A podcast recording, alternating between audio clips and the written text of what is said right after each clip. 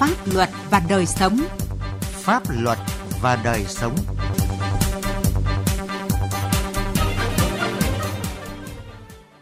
Kính chào quý vị và các bạn. Chương trình Pháp luật và đời sống hôm nay có những nội dung sau. Hiệu quả từ mô hình phòng điều tra thân thiện trong các vụ án liên quan đến trẻ em.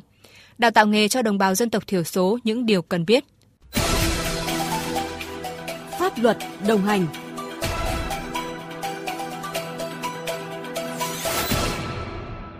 Thưa quý vị, thưa các bạn, triển khai quyết định 1863 của Thủ tướng phê duyệt kế hoạch hành động quốc gia phòng chống bạo lực xâm hại trẻ em giai đoạn 2020-2025, Bộ Công an đã chỉ đạo công an các địa phương xây dựng mô hình phòng điều tra thân thiện, phục vụ công tác điều tra lấy lời khai người bị hại dưới 18 tuổi. Sau 2 năm triển khai tại 33 đơn vị địa phương đã mang lại hiệu quả tích cực trong các vụ án liên quan đến trẻ em. Đặc biệt nhiều vụ việc với hình thức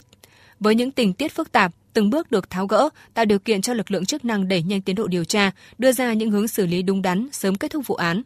Việt Cường, phóng viên Đài Tiếng nói Việt Nam có bài đề cập. Tại tỉnh Bắc Giang, công an tỉnh đã nhanh chóng xây dựng và đưa phòng điều tra thân thiện sử dụng trong hoạt động phỏng vấn, lấy lời khai thân thiện đối với trẻ em là nạn nhân, nhân chứng các vụ việc liên quan đến pháp luật, trẻ em có hành vi vi phạm pháp luật.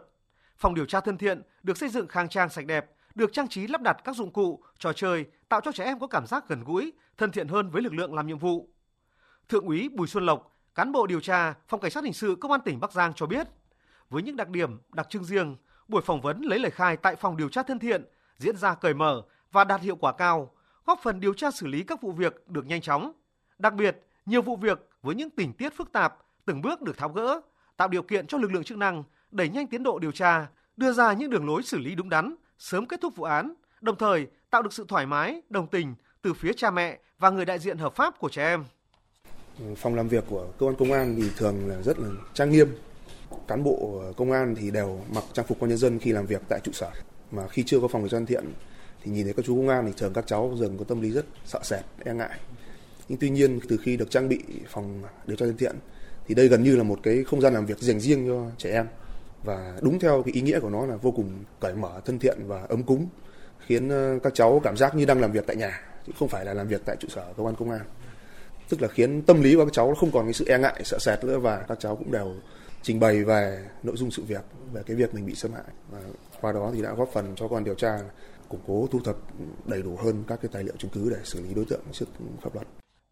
Từ đầu năm 2021 đến nay, Công an tỉnh Bắc Giang đã điều tra làm rõ 42 vụ, 47 đối tượng có hành vi xâm hại trẻ em, 56 vụ, 107 đối tượng là người dưới 18 tuổi vi phạm pháp luật. 100% các vụ án xâm hại trẻ em và các vụ án vụ việc liên quan đến người dưới 18 tuổi vi phạm pháp luật được điều tra làm rõ đối tượng gây án, khởi tố hoặc bị xử lý hành chính theo quy định của pháp luật. Trong đó, Phòng điều tra thân thiện của Phòng Cảnh sát hình sự Công an tỉnh Bắc Giang đã phục vụ 15 lượt làm việc với 15 trường hợp trẻ em là người bị hại, người làm chứng trong các vụ án xâm hại tình dục trẻ em trên địa bàn. Quá trình làm việc, các điều tra viên luôn quán triệt thực hiện nghiêm nguyên tắc bảo vệ trẻ em và không làm tái tổn thương nạn nhân. Trung tá Hoàng Văn Hiếu, Phó trưởng phòng Cảnh sát hình sự Công an tỉnh Bắc Giang cho biết, việc có phòng điều tra thân thiện, bảo đảm tính nhân văn, giúp điều tra viên hỗ trợ nạn nhân ổn định tâm lý để khai báo và trao đổi thông tin. Đây cũng là nơi lấy lời khai nạn nhân trong những vụ mua bán phụ nữ, trẻ em. Lời khai được đảm bảo an toàn bí mật theo nguyên tắc bảo vệ tốt nhất cho nạn nhân, người chưa thành niên. Khi mà chúng tôi ờ, sử dụng cái phòng điều tra thân thiện vào trong cái việc mà để bảo vệ ờ, trẻ em thì chúng tôi luôn hướng các cán bộ điều tra, các điều tra viên với một cái tinh thần là ờ, xem các nạn nhân, các cháu học sinh đến làm việc với cơ quan công an xem là những người thân của gia đình nhà mình, xem như thế để tạo một sự gần gũi. Và chúng tôi luôn nhắc nhở anh em là từ trang phục, từ thái độ, từ cách đặt vấn đề rồi là tạo những cái góc độ rất là gần gũi và quá trình làm việc thì các điều tra viên là luôn quán triệt nghiêm túc cái nguyên tắc là bảo vệ trẻ em và không làm tổn hại, không làm gây chấn động tâm lý, gây hoang mang cho các em. Và qua những cái ờ, lần làm việc như thế, ờ, chúng tôi có cái đánh giá rút kinh nghiệm cũng như là nắm diễn biến tâm lý ờ, của các em. Theo thống kê của Bộ Công an, mỗi năm cả nước xảy ra gần 2.000 vụ xâm hại trẻ em, trong đó 80% là các vụ xâm hại tình dục trẻ em. Việt Nam không phải là quốc gia có tình trạng xâm hại trẻ em quá cao. Tuy nhiên, di chứng của các vụ xâm hại này để lại đều hết sức nặng nề. Thượng tá Phạm Mai Hiên, Phó trưởng phòng phòng ngừa đấu tranh tội phạm mua bán người, Cục Cảnh sát hình sự cho biết, với mục đích cao nhất bảo vệ quyền trẻ em cũng như chăm sóc tốt nhất cho trẻ em, việc sử dụng mô hình phòng điều tra thân thiện đã hỗ trợ rất nhiều công tác điều tra, lấy lời khai người bị hại dưới 18 tuổi bị xâm hại hoặc các vụ việc có người dưới 18 tuổi tham gia tố tụng với tư cách là người làm chứng, người có quyền lợi và nghĩa vụ liên quan. Các vụ việc phụ nữ, người dưới 18 tuổi bị bạo lực, bạo hành, nạn nhân khi cung cấp lời khai trong không gian ấm cúng, thân thiện, các trang thiết bị hiện đại đã giúp ổn định tâm lý, cởi mở, chia sẻ và mô tả lại vụ việc được chính xác hơn. À, chúng tôi cũng nghĩ rằng là phòng điều tra thân thiện là một cái cơ sở vật chất đã tốt rồi. Tuy nhiên cái việc mà quyết định đến thành công của cái buổi lấy lời khai cũng như là cái kỹ năng làm việc và chia sẻ của nạn nhân phải là điều tra viên. Và đối với điều tra viên thì chúng tôi đã tổ chức các cái lớp tập huấn về cái kỹ năng làm việc thân thiện với nạn nhân cũng như là giải quyết tin báo tố giác tội phạm, đặc biệt là trong các vụ xâm hại tình dục trẻ em. Do vậy mà chúng tôi cũng đặt ra mục tiêu là chúng tôi càng tổ chức tập huấn nhiều cho lực lượng công an cơ sở để nhiều cán bộ điều tra nhiều điều tra viên ờ, có cái kỹ năng làm việc thân thiện này thì sẽ giảm cái áp lực trong cái quá trình tiếp nhận và giải quyết vụ việc. Thế do vậy mà chúng tôi đã đề xuất là tập huấn các cái lớp giảng viên nguồn và từ đó thì công an các địa phương sẽ chủ động mở các lớp tập huấn cho cán bộ công an cấp sơ sở Quá trình triển khai phòng điều tra thân thiện theo quyết định của Bộ Công an, tỷ lệ các vụ việc liên quan đến trẻ em được điều tra làm rõ tăng cao. Bởi trong các vụ việc xâm hại tình dục trẻ em, nạn nhân thường rơi vào các trạng thái hoảng loạn về tâm lý, không muốn nhắc lại những vụ việc đã xảy ra với mình. Chính vì vậy, phòng điều tra thân thiện là không gian ấm cúng, có mô hình thay thế người thật khi mô tả lại sự việc, giảm bớt căng thẳng của nạn nhân khi làm việc. Với mục đích cao nhất, bảo vệ quyền trẻ em cũng như chăm sóc tốt nhất cho trẻ em, Bộ Công an cũng như các bộ ngành dưới sự chỉ đạo của chính phủ đang nỗ lực ngày đêm để bảo vệ trẻ em tốt nhất. Vì vậy, bên cạnh công tác phòng ngừa xã hội thì mô hình phòng điều tra thân thiện là một trong những yếu tố quyết định liên quan đến việc giải quyết các vụ việc xâm hại trẻ em có hiệu quả cao nhất, bảo vệ tốt nhất cho trẻ em.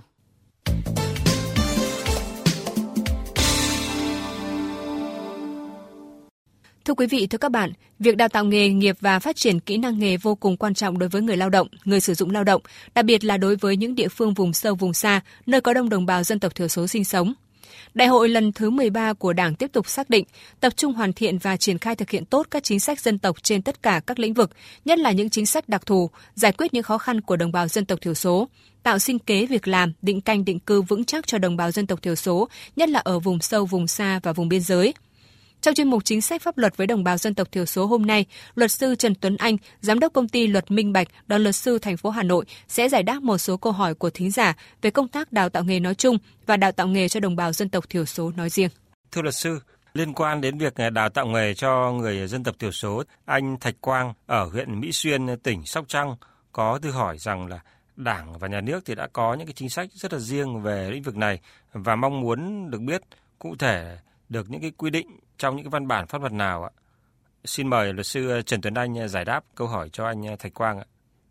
Thưa anh Quang, đúng là thời gian qua thì công tác dân tộc phát triển kinh tế xã hội vùng đồng bào dân tộc thiểu số, trong đó có cái công tác đào tạo nghề nghiệp đã và đang được Đảng và Nhà nước đặc biệt quan tâm, thể hiện thông qua cái việc ban hành rất nhiều các cái chủ trương, chính sách. Riêng với cái công tác đào tạo nghề, nổi bật là việc thực hiện chính sách dạy nghề cho học sinh, sinh viên dân tộc thiểu số theo cái quyết định số 267 năm 2005 của Thủ tướng Chính phủ, hay là chính sách hỗ trợ chi phí học tập đối với sinh viên là người dân tộc thiểu số, theo cái quyết định số 66 năm 2013 của Thủ tướng Chính phủ. Rồi chính sách đào tạo nghề cho lao động nông thôn đến năm 2020 theo cái quyết định số 971 năm 2015 của Thủ tướng Chính phủ hay là chế độ cử tuyển vào các cơ sở giáo dục, theo cái nghị định số 49 năm 2015 của Chính phủ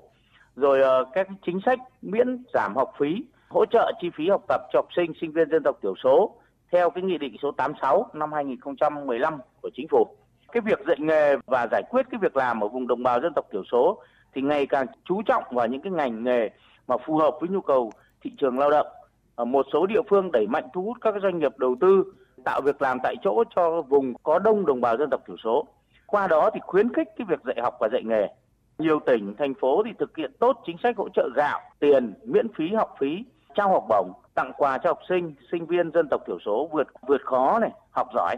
Rồi ờ, có những chính sách như xét tuyển, cử tuyển này, dự bị đại học này hay là nội trú đẩy mạnh đào tạo nghề gắn với cái việc giải quyết việc làm ở vùng có đông đồng bào dân tộc thiểu số. Rồi các tỉnh, thành phố có đông đồng bào dân tộc Khmer sinh sống thì đều có trường của dân tộc nội trú. Rồi một số tỉnh như tỉnh Trà Vinh, Sóc Trăng, Kiên Giang thì có trường dân tộc nội trú cấp huyện, tỷ lệ học sinh dân tộc thiểu số đỗ tốt nghiệp trung học phổ thông ngày càng tăng và nhiều trường đạt tỷ lệ là 100%. Vâng ạ, thưa luật sư, anh Quảng Văn Hưng ở huyện Sông Mã, tỉnh Sơn La thì điện thoại về chương trình muốn biết rằng là cái mức hỗ trợ đào tạo nghề ngắn hạn cho người lao động là dân tộc thiểu số ạ. À, mời luật sư giải đáp câu hỏi cho anh Hưng ạ.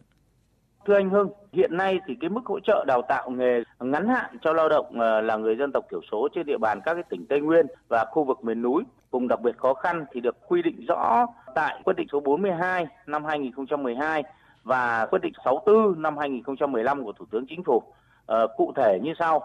À, cái mức hỗ trợ chi phí đào tạo ấy thì à, người thuộc hộ đồng bào dân tộc thiểu số nghèo tối đa là 4 triệu đồng trên một người trên một khóa học Trước đây tối đa là 3 triệu đồng cho một người cho một khóa học theo quyết định số 42 năm 2012.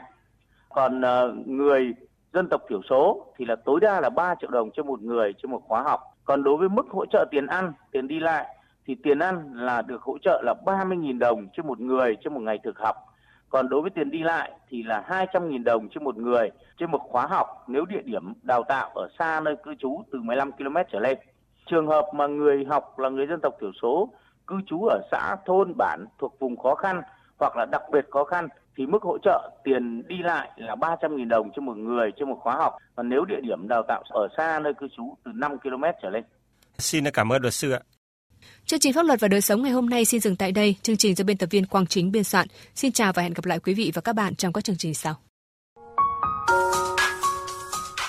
Theo quy định tại Nghị định số 7 2021 NDCP ngày 27 tháng 1 năm 2021 của Chính phủ, quy định về chuẩn nghèo đa chiều giai đoạn 2021-2025. Chuẩn hộ nghèo ở khu vực nông thôn là hộ gia đình có thu nhập bình quân đầu người một tháng từ 1 triệu 500 nghìn đồng trở xuống và thiếu hụt từ 3 chỉ số đo lường mức độ thiếu hụt dịch vụ xã hội cơ bản trở lên. Chuẩn hộ nghèo ở khu vực thành thị là hộ gia đình có thu nhập bình quân đầu người một tháng từ 2 triệu đồng trở xuống và thiếu hụt từ 3 chỉ số đo lường mức độ thiếu hụt dịch vụ xã hội cơ bản trở lên. Trong những năm qua, hoạt động trợ giúp pháp lý luôn gắn liền với công tác giảm nghèo bền vững và đảm bảo an sinh xã hội cho người nghèo. Theo quy định của luật trợ giúp pháp lý, người thuộc hộ nghèo được quyền được trợ giúp pháp lý miễn phí. Nếu quý thính giả là người thuộc hộ nghèo khi gặp vướng mắc pháp luật, hãy đến Trung tâm trợ giúp pháp lý nhà nước hoặc các tổ chức tham gia trợ giúp pháp lý để được trợ giúp pháp lý miễn phí theo các hình thức sau đây tư vấn pháp luật, hướng dẫn đưa ra ý kiến, giúp soạn thảo văn bản liên quan đến tranh chấp, khiếu nại vướng mắc pháp luật, hướng dẫn giúp các bên hòa giải, thương lượng, thống nhất hướng giải quyết vụ việc. Tham gia tố tụng, bảo chữa, bảo vệ quyền và lợi ích hợp pháp trước các cơ quan tiến hành tố tụng, công an, viện kiểm sát, tòa án. Đại diện ngoài tố tụng trước các cơ quan nhà nước có thẩm quyền khác. Quý thính giả có thể tìm địa chỉ liên hệ và số điện thoại của Trung tâm trợ giúp pháp lý nhà nước và các tổ chức tham gia trợ giúp pháp lý theo các cách sau đây. Gọi về Cục Trợ giúp pháp lý Bộ Tư pháp theo số điện thoại 024 6273 9631 để được cung cấp thông tin. Hoặc truy cập danh sách tổ chức thực hiện trợ giúp pháp lý trên cổng thông tin điện tử Bộ Tư pháp moj.gov.vn, trang thông tin điện tử của Sở Tư pháp địa phương.